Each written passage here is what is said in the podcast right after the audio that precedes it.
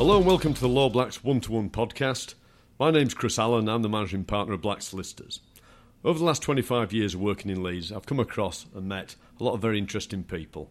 And hopefully, over the next few weeks, I'm going to catch up with some of those people and just share a few stories with you, which you'll find interesting and even educational, as I did.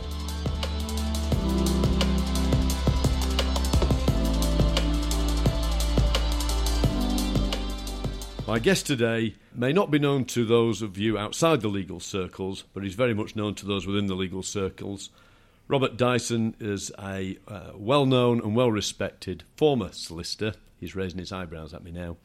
But more importantly, today he's coming to talk to us about the history of Leeds because this I know this is a, is a firm favourite subject of his. So, uh, Robert, welcome to the podcast. Thank you very much.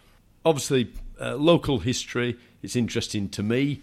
Uh, you were the first person I thought of when I thought about doing podcasts because uh, we've spent some time together talking about local history. Um, what's so interesting to you about local history? Well, thinking back to my school days when we had uh, history lessons, it, in, in those days it was all about kings and queens and battles, and I had no real interest in all that lot. Um, but I realised that the social history of what was going on at home when all these battles were going on are the things that really fired my enthusiasm. And of course, at school in those days, there was nothing along those lines available. Um, and then when I retired, uh, I decided to uh, look into it further. And how much of your time do you dedicate to this these days? Oh, a good percentage of my week, two or three days a week, probably. Right. And would you say this is more fulfilling than a career in the law for our younger listeners? Without a shadow of any doubt whatsoever. well, on that, we'll move off law. So, moving on then, let's uh, let's let's talk history. Um, let's talk about an overview of the city of Leeds. Where do you start? Well, you start as usual at the beginning, but the question is, I suppose, where where is the beginning? Um, I'm going to give you a very, very quick, uh, horrible histories style of uh, resume of the history of Leeds in just a few words, so that if you were landing in a helicopter from Mars and you say, "What the hell's going on here?" Uh, these are about 15 facts that you would have seek to pick up on. Lovely. Um, I'm starting with the Norman period, which is 1066. Um, there was a life going on here in Leeds before that. It was a village. It's a bit of a murky, murky past. Uh, it was mentioned by Bede in his, the Venerable Bede, I should say, yes. uh, and um, in his history. Um, but it's all it's all too vague to be sure about. Uh, but what we are sure is that William came over here and he, and he, uh, he, he, stuck an, an, arrow in the eye of poor old Harold uh, and he basically overran this country. Um, and um, he, having done so, he basically had to work out how on earth to rule the place. So what he did in very simple terms was he in effect nationalised all the land. He said, It's all mine, it's all mine. And he then w- realised he couldn't run it all himself, so he split it into various own, different ownerships. He, ke- he kept about 15% for himself. Fairly greedy, I suppose, but yeah, anyway, yeah, but he, he, yeah, greedy or, or uh, uh, generous, depending which perspective you've got. He was quite keen on, on hunting, so he needed a lot of forest to hunt in. Uh, he gave a very significant percentage to the church, just in case uh, he were to drop dead. He would want to make sure he would end up in the right place. Uh, and the rest he gave to his Norman barons, his Norman mates. And these are the people who helped him with the conquest, presumably. They indeed helped him with the conquest, and they were they were richly rewarded. Uh, and a guy called Ilbert de Lacy uh, was fortunate enough to inherit not only Leeds but a huge tract of West Yorkshire and Lincolnshire, and he, he, he did very well out of the whole thing. So he ended up with Leeds. Uh, Leeds at the time was a, just a small farming village uh, at the fag end of the, the Dales. Mm. You don't think of the Yorkshire, well, Leeds being part of the Yorkshire Dales, but it is. And yeah. right, the Dales sort of fizzle out at the um, in the Vale of York, which isn't far from here, but it's nevertheless part of the Dales. And, and there are hills that you walk up. When you walk up Briggate, you'll realise you're going up a hill. Yeah, that's right. So um, so we ended up with uh, Ilbert de Lacy having all this land. He couldn't possibly manage it all, so he handed out Leeds to, to one of his submates, as it were, yeah. uh, who then ran it. Um, but he was an absentee landlord as well, and he wasn't hugely keen, and he basically made a pretty bad job of the whole thing. So he basically ended up giving it to, um, well, he, he, he gave tracts of land to various institutions. Uh, like the Knights Templar at Whitkirk. Mm. Uh, you'll think of Templar, the Templar Inn in Vicar Lane. That's all part that was given my, away. My first thought, yes, I thought it would be. Uh, he gave uh, away, he gave the church away, he gave huge tracts of Leeds away, so it became almost worthless. Yeah, uh, and I'll leave it at that point to say that it had Norman origins. Uh, we then moved forward to 1540, which of course we'll remember it was the, the time of the dissolution of the monasteries, yes. which made a huge difference to the whole country because the church, which had grown very rich on the back of royal patronage and, and, and others, uh, they the the the, uh, the, the lands were in fact taken away from the church, and a new class of um, middle class person really of, of, England was created, and it's and, and that must have been tremendous. Well, I say tremendous, wrong word. It must have been quite a thing when that occurred, actually, because the church, presumably at that point, was almost all powerful, wasn't it? It was massive, yeah. absolutely massive, and it heralded the the rise of the yeomen of England, mm. in effect, the middle class, yeah. uh, and they've probably been very much in the ascendancy ever ever, ever since. Since yeah. um, and perhaps less so in our future, but anyway, we'll, we shall see. um, so that, that's what happened. in 1540. We then Leeds then became a centre of the cloth trade.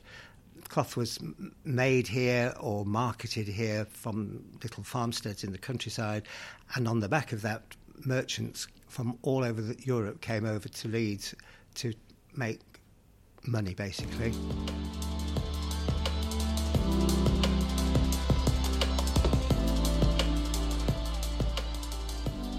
This podcast is, needless to say, sponsored by Black Solicitors. Blacks is a law firm based in Leeds, and we provide a range of commercial, property, and private client services to clients throughout the United Kingdom. Obviously, I'd love you to enjoy this podcast and then use our services on any legal issues you have going forward. If you visit lawblacks.com, you'll see the kind words that existing clients have had to say about the services we provide. Now, back to the podcast.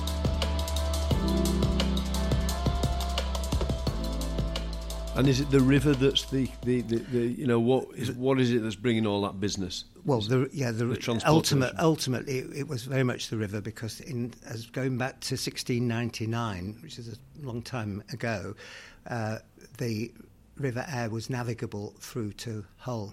Right. It became navigable, and um, as a result of that, they could tra- export. Mm.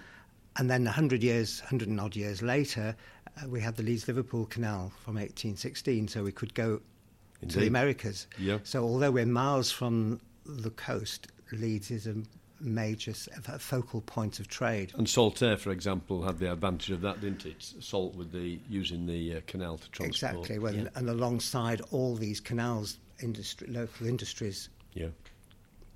Grew, grew up, and this, well, the, the buildings are still there. Um, so the, anyway, this period of 1700 onwards was was a golden age for the cloth trade in Leeds, and we had uh, a, a first cloth hall was built in 1711 in Kirkgate. It's still there, or I should say, half there. Mm. Uh, because it, it's collapsed, half of it, well, it's collapsed basically. Mm. Uh, it is about to be redone. Uh, planning permission, I believe, has been granted for some wonderful new scheme incorporating the old all right, no, so not to demolish it, but to, not, to, to, well, not to demolish it more than it's already been demolished. demolished yeah, okay. as I say, there's about half of yeah. it left. Uh, th- that they outgrew that in 1756, moved south of the river into Meadow Lane. They outgrew that in 20 years, and they moved a, th- a third. They built a third white cloth hall um, behind what is now the Corn Exchange. Right. Uh, it's now an Italian pizza place. All right, yeah. If you remember the one. Yeah, right well. Uh, so things grew enormously. Uh, the agricultural, the, the, the, the industrial revolution started around this sort of period, Hmm. and then we got, uh, and, and in, it wasn't just in industry; it was also in agriculture. So the less people were needed in the countryside to so where do they? What do the people do? They came to places like Leeds, Hmm. and um, And presumably the city's doing well at this point. It's it- doing- You know. It's done. If you saw the buildings in, in Georgian Leeds, which is around the sort of in the, in the 1700s, you would have been hugely impressed with them. Yeah. They were well worth the visit, Yeah. uh, and there was a, a, a huge degree of opulence at that. At that And am, and am I right in saying that people with money in those days liked to build opulent buildings? They certainly did, Yeah. and in fact, they thankfully they they were so showy offy uh, that they um, commissioned a man called John Cossins to make a map of Leeds for them.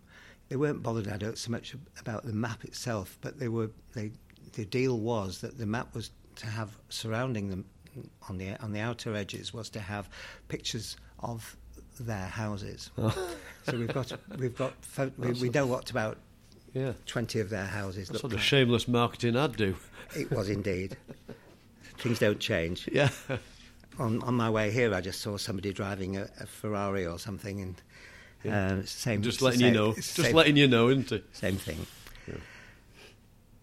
So, um, so basically, we we had uh, very opulent class. We had we, I've got to the industry coming here, people coming here, the industry setting up. The first all-in-one cloth factory was made in, in the site of the old Yorkshire Post building on Wellington Street, and that was in 1792. So Benjamin Gott open that, uh, and that was the beginning of a huge growth, which went m- went mad in the in the middle of the 1800s, courtesy of um, the railways. Right. The railways were massive because they meant that you could get people around the country, you could get goods around the country, you could in and out of the country. Um, I should just say that the, the, the railways had been preceded by canals, which did the same thing but in a much slower way, Yeah. uh, and were very useful in their way for bulky goods, but um, but it's nothing like the railways. It's a bit like the uh, the email perhaps taking over from normal post when uh, you know in terms of uh, how things Well, I move think around. even more revolutionary than that, but I can't think of anything just as we speak. Um, so, so there we are. We've got uh, we're in the middle of the Victorian period where it's so much is going on, um, and to make matters even better or worse in some ways, we had access to coal because we had the Middleton colliery and other collieries, but particularly the Middleton, and they needed to get the coal from Middleton into Leeds. They ideally wanted to get it straight through to the um, to the city centre into the canal. The Aire and Calder objected, but basically they ended up with um, a deal whereby Leeds were to get cheap coal. yeah, really. So Leeds had a it was the Venezuela of its day in a way because they had access to cheap energy yeah. more than anybody else in the in, in the So, country that we know. so that's just that short summary there. I'm hearing um, infrastructure. I'm hearing trade. I'm hearing that's what's made Leeds. That was the, the grounding of what, what has made Leeds. So let's do that. Let, let's go back a little bit in time. T- take me a little walk around the city centre then. Let's go back to, say, 1860. Things are really kicking on by the sounds of it. What If we were stood outside the Corn Exchange in 1860, Robert, what would we be looking at? Well, in 1860, you would have probably been looking at the grand house of a surgeon uh, with grounds around it, uh, not far away from uh, what is now Kirkgate Market, where the, the vicar lived, in again similar splendid surroundings. Um, but the, the the corn traders in Leeds, of whom there were a growing number, complained bitterly to the corporation uh, that their accommodation at the top of Briggate was insufficient for their needs. And as a result, they finally, the city council finally gave in, and they gave in in a big way by commissioning the construction of the present Corn Exchange, which is a quite remarkable Yes. building of. And what would, what do you think the fear factor? Was were, uh, were they actually saying, "Look, if you don't provide us with something, we're off"? Or who knows? Yeah. Uh, all I do, all, all I do know, and you know, is that the city councillors, they weren't city councillors, then they were corporation people, but basically, the, the, there's a general um, reluctance to do anything positive. There's a, I don't mean that unkindly, but there is, there's a lot of people who see the negative things. Yes. Um, anyway, there was a clear, and it was a hugely successful operation. Um, but when they, if you if you look at the side, at the side of the building, you'll see that it says erected 1862. Mm. Well, it was supposed to be erected in 1862, but unfortunately, when they were digging the foundations, uh, they found um, some old ancient ironstone bell pits. Right. Possibly going back to Roman times. I told you the past was murky. Yes, indeed. Uh, and as a result, they had to change their plans for the for the foundations, and it delayed it. It didn't open formally till 1864. Wow. Two years late. So they never believe what you see written down. Quite. So they, they they, they traded very successfully for for very many years, and in fact they traded through well into our my lifetime.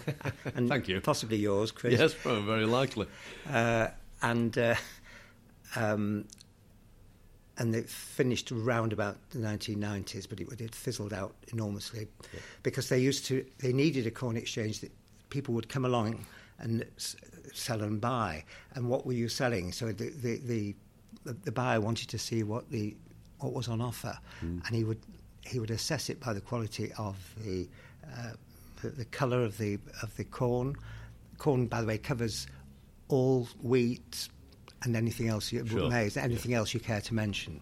Um, so they would look at the colour, and they would also look for this for the sound, how much water content was in it. Mm. So they would th- they would throw it, throw the corn up into the air against the northern light, not against sunlight, against the northern light, and then they would listen to it as it popped down onto the ground, really? cup their hands to the ear and say, "Too much water in there for my liking. I'll go to the next one."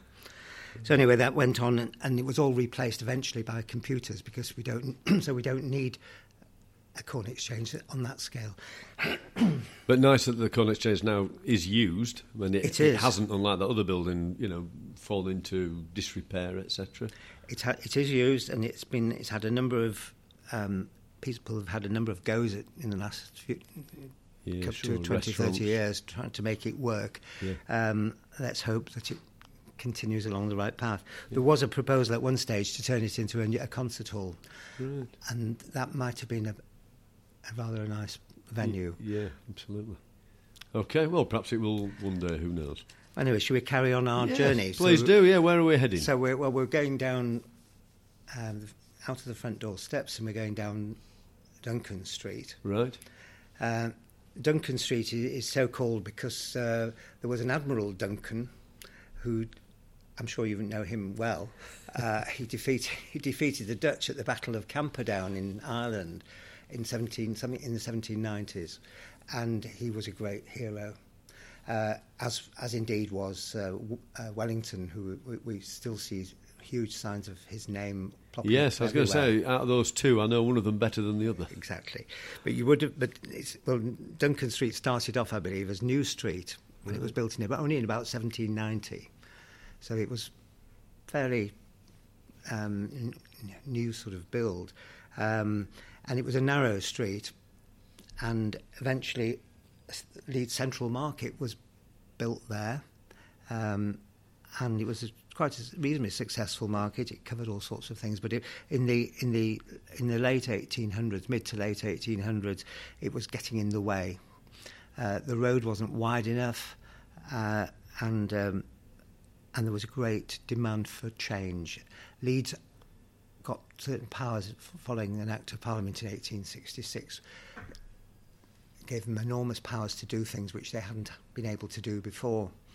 And one of the things that happened was, for example, was that um, Duncan Street was more than doubled in size. Yeah. They pulled down all the buildings on the north side or south side? On the, I think. I think. it's actually yes, it's on the north side. Yeah, they pulled them all down on the on the north side and made the road twice as wide. Um, and moving further, crossing it, or carrying on our walk across Briggate. And of course, Briggate, I, I, I must I must just go back here a little bit in history because Briggate was laid out in the year 1207. I, I don't suppose you would have expected it to be no, that long that ago. quite correct. You are right. And it was laid out at, in that width, the present width that you see today. Uh, and it was all because of what I was saying before about the Lords of the Manor having messed things up by giving off or selling off certain parts to, of the uh, manor to yeah. other people. It meant that the thing was the place was never going to go anywhere. So in 1207, one of uh, uh, the Lord of the Manor had a bit of gumption, and he basically said, "Right, we're going to break with tradition. We're going to take some of the fields out of use, and we're going to set up Briggate with 30 plots on either side of the road, right from the head, what is now the head road, down to the river. And on each side, there's 30 plots of, of equal width, some of them slightly deeper than others. And the idea was that instead of instead of ploughing the land and paying dues to the to the and, and, and digging the land the uh, farm of the lord of the manor, they would pay a, a, a, rent, and they paid a rent of one and fourpence a year for this land. And the idea was they would live there and they would work there and they would conduct businesses there, and that was probably probably the most influential thing in the whole history of of, of, the development of the city of Leeds. Isn't that incredible? It is incredible. You know, and so it, it's given you that sort of central point almost in, for many years, I suppose. Well, it still is. Yeah, I was going to say for trading, I'd say that. In my mind, I always think of City Square as sort of the centre of the city, but perhaps I'm off the mark there. Well, we'll come on to that maybe. Right. Um, but um, but it's it's it, it is scary in, in in a way that somebody who, who made a decision so long ago made made such a difference. Yeah. And it was probably on the back of that that commerce started. That's the point I was wanting. Anyway, we're carrying on our walk down. Yes. We've just crossed over Briggate, and then and we're on uh, on the same side. We're standing in front of the church, the Holy Trinity Church. That was actually built in in the 1720s um, because uh, Leeds was more and more people were coming in to live in Leeds, and they needed somewhere to pray. Mm-hmm. Um, and uh, because the parish church, in, and at that at that point in 1720, all we had was the parish church, or it's now Leeds Minster, mm. uh, and we had St John's Church in New Briggate, right, and that was it. So we needed more. So, uh, but standing with your back to the church, you you will you're looking at the um, what is called Trevelyan buildings. It's now the Marriott Hotel. That's right. Um, Well, and, and, is, and, is, the road called Boar Lane at this point now? It is, called. We've, we've, left. We've left um, Duncan Street. We've yeah. crossed over Briggate, and we're in Boar Lane. Yeah. The, the, the architect of the present street, in in overall terms, was was one, one John Barran, who you've probably heard of. Mm. Um, I'm not convinced by that. Mm. No, all right, I'll nod. It's just it's on audio.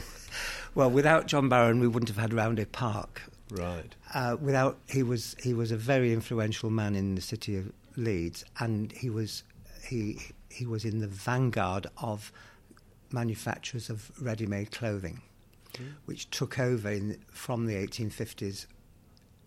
That gradually took over from just making cloth. Right. So he was. So we had after him, we had people like uh, Burton Montague Burton, we had um, Hep- Hepworths, we had any number, all based in, in, in Leeds. But, but he was the, he was your starter. He, he was number one. Yeah, um, and um, and he had the idea of, and he was able to do this because he got he got Singer sewing machines had just come on on, on stream. He saw the opportunities that that gave, and he also. Um, he didn't actually invent, but he knew somebody who did invent the uh, the band knife, so instead of cutting one arm of a suit or one leg of your one of your trousers, you could you could cut fifty at the same time. And that, of course, uh, makes a huge difference. A massive difference, and that made yeah. the difference to Leeds yeah. and to the trade. So uh, he also had vision, and he said this road is fa- is clogged up with pedestrians, horses, carts, whatever you want. Uh, it's it's no good. It's not it's, it's not impressive. It's not going to do anything for this city. So it, it was his vision to again double the width of that s- street. And again they pull they pull down this time the buildings on the south side. Uh, and lucky for him, and, and even more lucky for the architect, he was very friendly with an architect called um, Thomas Ambler. And, and Ambler got the job for creating all, all, virtually all the buildings on the south side, on the south Yes, side, yes, south of, side of Boar Lane. of Boar Lane. Wow. Uh, so he did quite well out of Which are there now. and they're all there now. No thanks to, um, better be careful what I say here, no thanks to the City Council Planning Department who gave permission in the, I think in the 60s or early 70s for it all to be demolished for a modern uh, shopping centre. Uh, but uh, every cloud has a silver lining and uh, there was a downturn in the economy. So the plans were scrapped and um, and Yeah. eventually the buildings were done up and you see the mag- magnificent buildings they are. And the idea was that they were not going to be all identical but they were all going to be ident- they were all going to fit in with each other. And that's exactly what happened. Um, and um, the, en- the John Barran actually had a retail shop at number one uh, Boar Lane, right at the, on the junction with Briggate. He was uh, so he was uh, he was that much involved with it, and um, and interestingly, if you look at Trevelyan buildings, just as an example, there's maybe 15 shops on there. Uh, or maybe a few, maybe 12, maybe 12, and three of them were tobacconists. Wow. Uh, There's big trade in those days. That gives you an, an indication of what sort of what sort of world we were we, we were we were living in then. Um, and the one I really like is um, there was um, a portmanteau maker. Oh. So I think that's a suitcase. Yeah. Brooke Bonds were there. Brooke Bond and Co. were tea men. Um, we had an, a sealing wax and an ink manufacturer. Um, and of course, we had the Trevelyan Hotel itself, which, like Barran and many people of his ilk at the time, they were all they were all of a type. They were they were they were um, Whigs. They were not Tories. Whigs are the, equivalent of the Liberals. Yes, of course. Yeah. Um, they were all non-conformists. They were not Church of England, um, and um, and they were n- nearly all teetotal. They were part of the temperance movement, Right. uh, and because at the time alcohol was a major problem. It still is, but I think it was percentage-wise, it was. Yeah. We, we've replaced it with drugs now. I suspect. Yes, that's right. Yeah, but uh, but but smoking as well. By the sounds of it, was uh, Certainly going, smoking. was going a storm. Yes. Yeah, that's right. So, so that anyway, that's the basic story of that. So, uh, Wow. virtually all the buildings on there were built under the uh, under the um, guidance of of John Barran by Thomas Ambler. And you'll see if you next time you go, I'll, challenge you to look at the buildings. You'll see some are really squat and to fit in with the corner.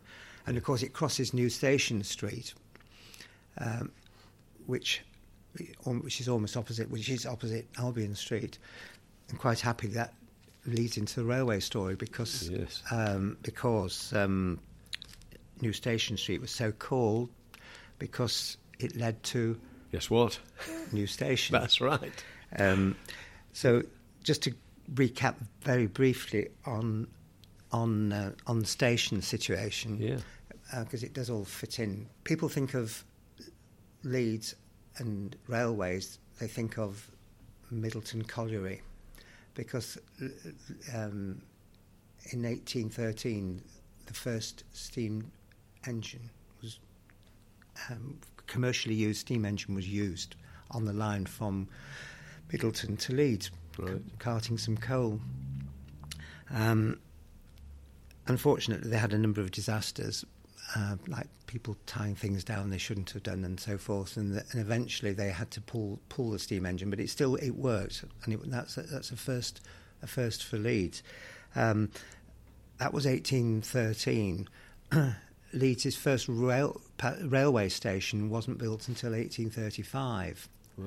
there were quite a long way behind the uh, Liverpool and Manchester and, and, and so forth. So they basically 1835 we had a line to from Leeds from Marsh Lane in Leeds, which is over um, towards what I call the Kremlin. Um, oh, um, Quarry Hill. Quarry Hill. Yeah. Uh, that, that, that area. Um, yeah, so not where the Leeds station is today. Not where it is today, indeed. Yeah. It's quite it's about a mile away. Right. Uh, and uh, of course, they didn't. A lot of people didn't want those filthy things in in the city centres. Yeah.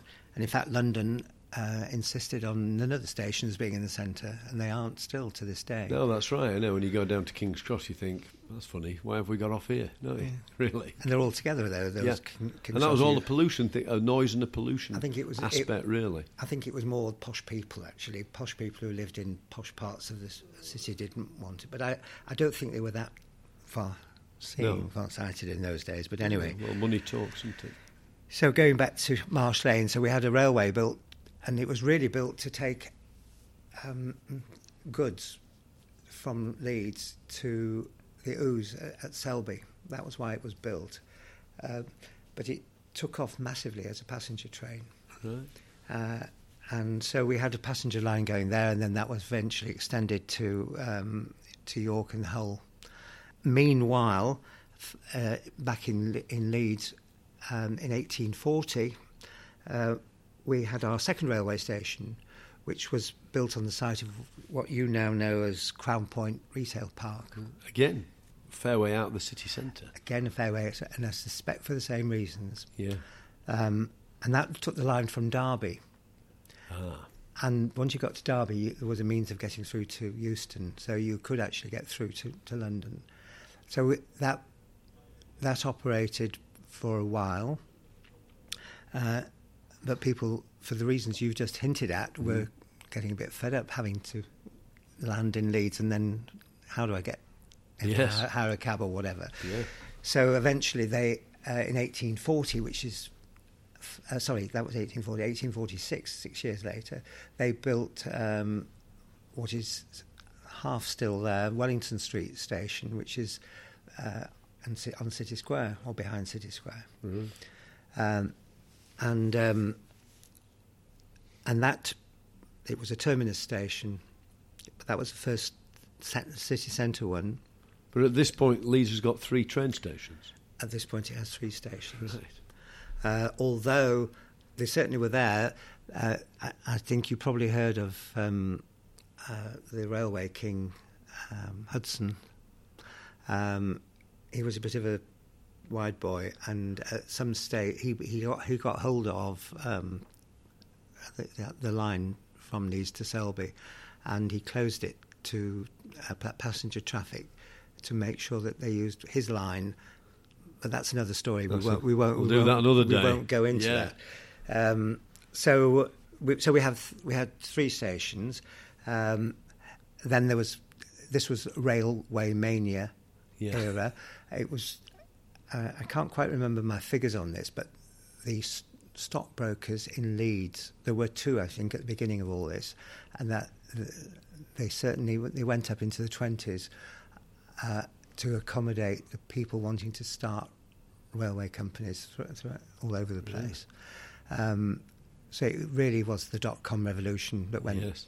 And um, and, and Hudson, who I've just mentioned, was partly responsible for. Um, well, he was off- offering huge dividends to people to invest in his companies, and basically he was robbing Peter to pay Paul. Eventually, it was a right. pyramid type situation, and eventually he ended up in major major trouble, uh, as did the railway system. But it was private. It wasn't. There was no state control. There was no local control. No, these were all, private companies. Everything was private. Wow.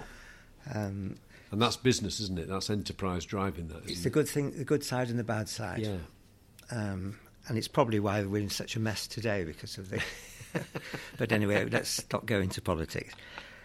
We then had 1848. We then had Central Station, which was on Wellington Street, uh, only a couple of hundred yards from Wellington Street Station. Wow. Uh, so that was 1848 and that was a terminus station, but you, that was used even in, in my time when I, I, I went to university in Southampton, and I and I think I got a train back in 1967 mm. to that station. It was around that time yeah. it closed, anyway. Yeah. Um, and certainly when I was working, I parked my car on the ramp at the, yeah, the deserted station. Anyway, that's so. Um, so this is 1848, um, uh, and when I say 48, that's when it's that's when they started. The first trains were coming. It took quite a long time to actually construct and so forth, the whole thing. And then they came to a situation where people were complaining because the passenger side at, to Selby, Hudson had gone, and they could now get from York to uh, Leeds. And people complained bitterly about having to walk all the way over here uh, to, to the centre of the city to get their train to London or wherever. So, as a result, there's a lot of soul searching went on. They've they've built a viaduct, mm. which is still there to this day. The question was, where were they going to build it? the first proposal was that it should be built basically through the centre of town and down, coming in down Park Row and into into City Square. Mm-hmm. Um, then there was a, set, a, counter proposal to build it on where it is, has now been built on much cheaper land, which was uh, poor housing and poor industrial stuff. Um, they had a they had a public meeting in the town hall, which had only just been opened a few years earlier, uh, and people on both sides were making their arguments. This was this was democracy at play in Leeds, uh, and people were cheering and and booing at with equal measure. Mm-hmm. Anyway, they they took the financially sensible route, which was to build it where it is has been built. Yeah. But the effect of it has been to cut Leeds into two. So you've got the the town side, which the shopping side, uh, which is on as I speak to you, this side of the, yes. the, the, the, viaduct, and, and then the rest. Yeah. And it wasn't until um, the the riots in uh, Toxteth uh, that any real attention was paid to what went on on the other side. Mm. And the reason being that Th- Thatcher realised that something had to be done, and she sent um, Heseltine over to Manchester, made him the Tsar he was a yes. something czar. He basically came up with a template for Liverpool, which was used throughout the country. And in Leeds, uh, they set up a, a, Leeds Development Corporation, took it away from control of planning from Leeds City Council, set it up, and they basically ran uh, that ran their own show. They were their own planning department, and that basically set the. That was in the in the uh, in the mid '80s, not that long ago in mm. in, the, in the scheme of things. Sure. And as a result of that, they, um, we have what we have today. When I was walking uh, with you outside the Queen's Hotel, you pointed out various uh, coats of uh, coats of arms, as it were, on the building, and you said those were different railway companies. That's what, right. Just tell me about that briefly, because I mean, you walk past the Queen. If you if you live in Leeds, you walk past the Queen's most days, and yeah. probably don't even see them. That's right. Um, I didn't see them until someone pointed them out to me. Uh, I mentioned that the, the railway mania of the 1840s and 50s was crazy and it was unsustainable. Uh, it had until until 1923 there were any number of railway companies, and it was patently obvious that something had to be done to reduce the scope. So had, we ended up with four railway companies after 1923, and one of those was LMS, London Midland and Scottish. Mm-hmm. Don't ask me what which companies they were originally, but they they're a mixture of all three. And the LMS were very proud of their um, system, and they were very particularly proud of their hotels, which they considered to be they were very iconic. They they they were to a symbol of their success. Uh, in Leeds, we had a Queen's Hotel, which had been built in almost on the site of the present one, not quite, um, in the 1860s. Uh, and it was hugely down in the mouth by the 1930s. Mm. And as a result of the L- LMS taking over, they said, right, we need a new hotel, we're going to do it all up. And they basically created this iconic building, and it, it was it was built with each bedroom having its own ensuite bathroom, which for the mid 1930s was quite yeah quite, quite thing. something. Yeah. And when you walk into that building just today, you feel it's a really solid, sensible sort of building. Um, but as part of their showy off side of things, uh, they wanted to promote to the public a where they operated from and b where they had hotels. And so, uh, on the side of the building in various points, particularly around the ex- the vehicular exit from the original vehicular exit from um, the left-hand side of the hotel as you're Yeah. looking at, as you're looking at Yeah. it from the square. Uh, then you, you will you'll notice there's quite a number of these coats of arms, and that's some research which has yet to be done, as far as I know, because somebody needs to, uh, some train spotter or train hotel spotter needs to go around um, looking at them and, and noting them down and saying where they're from. Okay, so we're stood uh, looking at the Queen's Hotel, and to do that, of course, we're stood in City Square, aren't we? What, We- What's the history of City Square? Well, City Square, the, the the City Square that you see now wasn't didn't look anything like that before the year 1900. It was basically a through road. Boar Lane continued along Wellington Street, and there were buildings everywhere.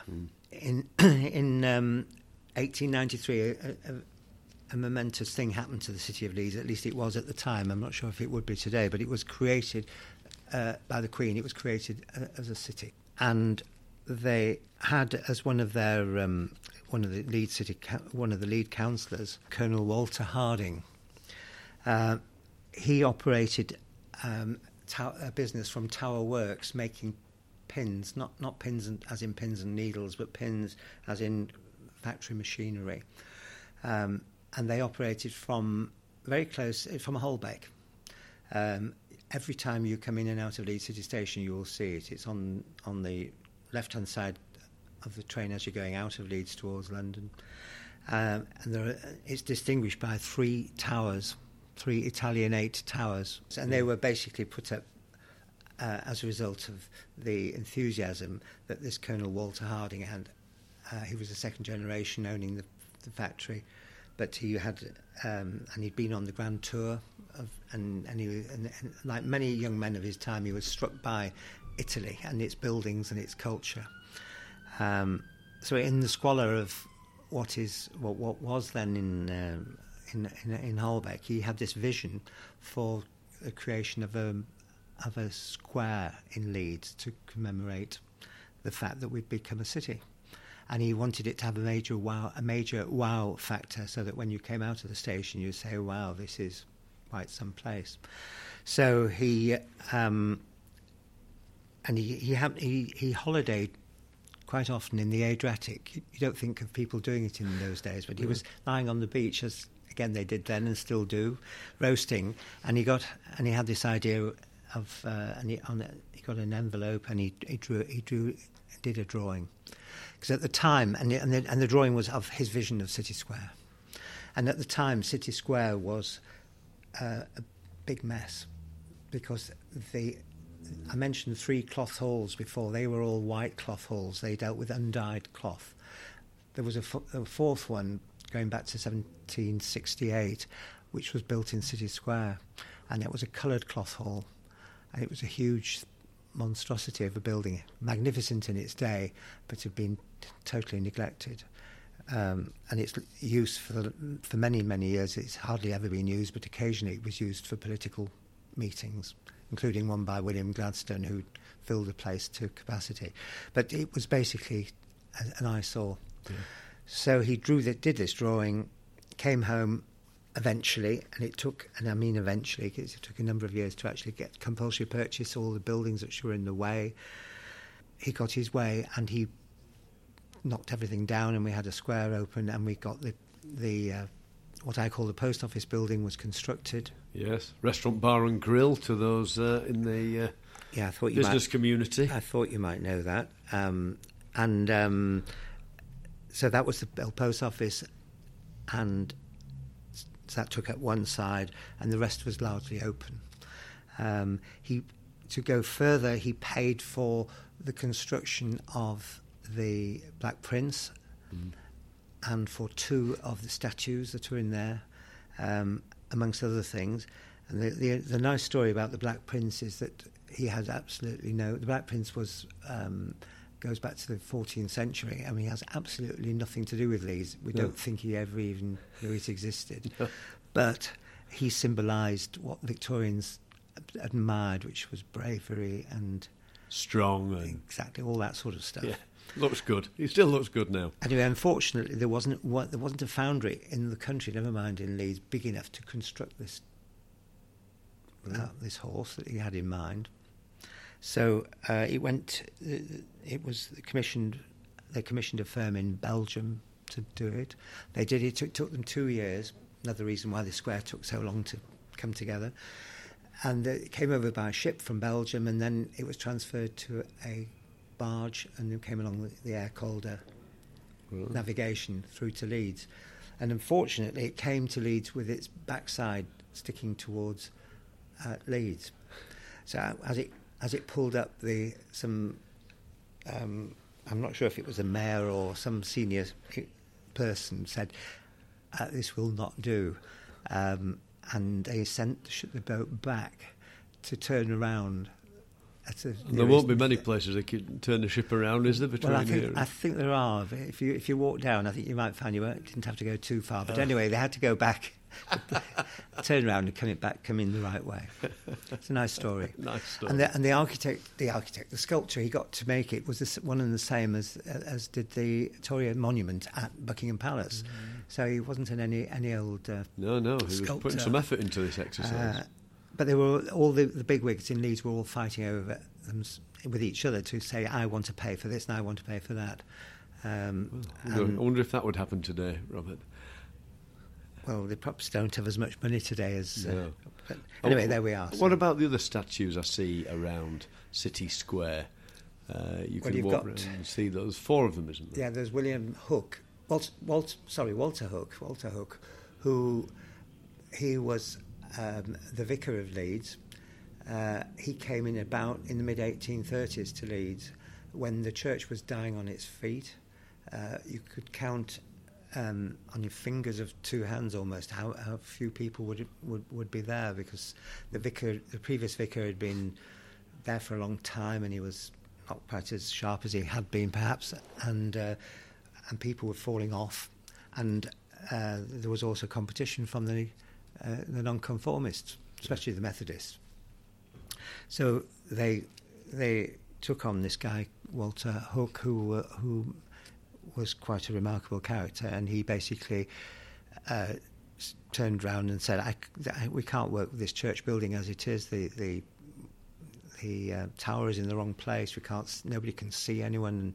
Nobody can see what's going on. And basically, they they in effect virtually pulled the place down and rebuilt it under his guidance. He, and he and he will have done the talking in the city to get people to contribute to it and so forth. He was a mover and shaker, uh, and he was also a very very uh, impressive speaker. And so he managed to fill the place with his sermons. So, do you think he got a statue there because everybody thought he was a great person, or do you think he put up enough money that you get a statue? No, I don't think he put the money up himself. I think he, he, I think he was the catalyst. Right. I'm sure some there would have been a number of um, worthy Christians who would have wanted to be associated with a, Yeah. a scheme such as this. Um, but there, but it's a good, good, good But idea. who knows, eh? yes, who does know? Oh, and what about he the was an influential. So we also have uh, Joseph Priestley, um, who wanted to be. Um, uh, well, he, he, he's he's best known for his work with uh, or having identified oxygen as a as an element. Hmm. Uh, so he was a scientist of some proportions. A, Le- a Leeds lad? I think he was born in Backley. Right, okay. That'll Good enough. do. We'll take we'll take it when we Yeah, want- he'd take that. Yeah.